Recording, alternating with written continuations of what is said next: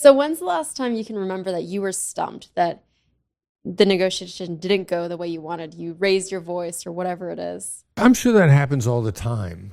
There's rarely a time that I don't get another crack at it. Even if things are going bad, one of the most compelling rules of human nature and negotiation is the last impression is a lasting impression.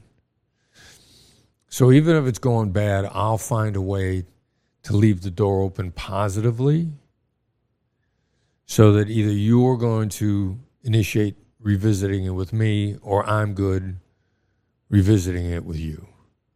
Like I, I'm, I, I, I ended positively, so I can get back with you